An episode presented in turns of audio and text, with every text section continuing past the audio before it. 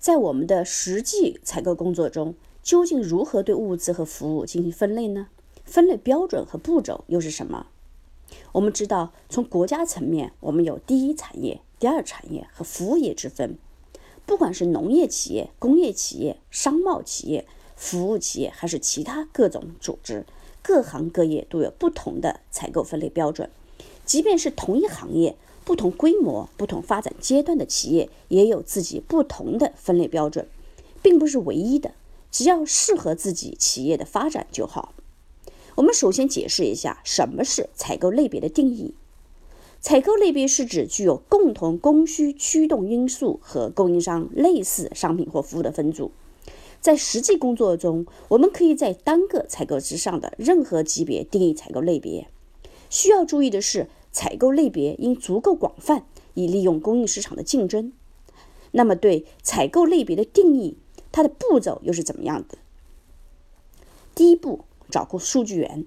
采购数据应该足够详细，至少取1年的数据，包括合同登记、交易业务的名称、数量、金额、发生时间、功能参数指标、质量事故、交付时间、付款数据、供应商信息等等，越详细越好。采购数据的分析应该由具有特定技能、专业知识和洞察力的人员来完成。第二步，确定数据。从应付账款数据中删除任何非供应商项目和无效数据。第三步，数据分类。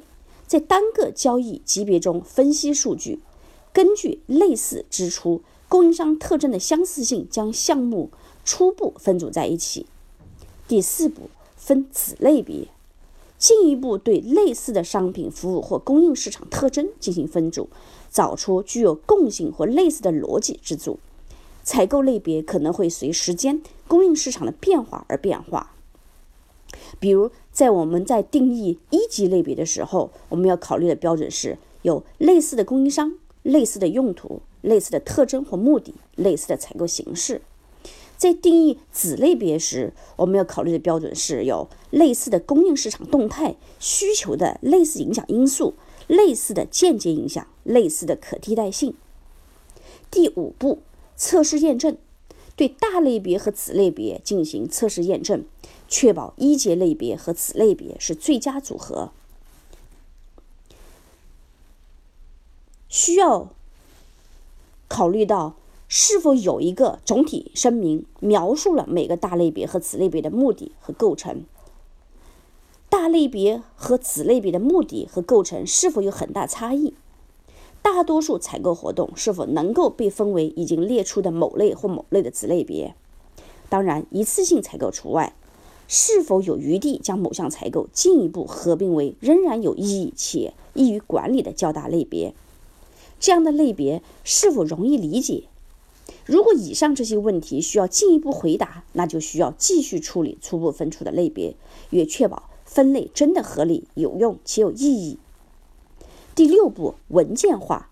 对明确定义的采购类别和子类别用文件规范和梳理出来，方便公司的采购人员使用。第7步，找人、定人。根据定义清楚的各类别，找到合适的人选去管理这些采购事务，为公司创造价值。在一般的企业，通常的采购支出包括以下这些类别，包括办公管理、人力资源、专业服务、安全、IT、运输、旅游和娱乐、医疗、工业产品或服务。通常企业会将这些类别先分为1级类别、内部需求和业务层的需求，再继续向下一层级分类，比如将办公管理、人力资源、IT、旅游和娱乐、医疗归类为内部需求，将专业服务、工业产品或服务归类为业务层的需求，而安全、运输、专业服务既可以归类为内部需求，也可以归类为业务层的需求。还有一种常见的企业采购分类方法，就是将采购类别分为货物、工程和服务。在所有采购类别中，根据采购价值、重要性、供应风险等，又会定义出战略品类和非战略品类。货物是指根据生产、服务、企业内部需求而购买的实物产品。工程可以是基础设施的工程，也可以是某项业务的系统集成工程。服务分为咨询服务和非咨询服务。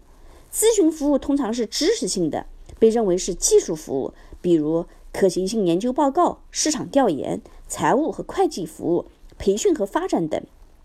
非咨询服务通常涉及使用设备、工具来实现其目标，比如设备安装、维护和维修、公共事业管理等等。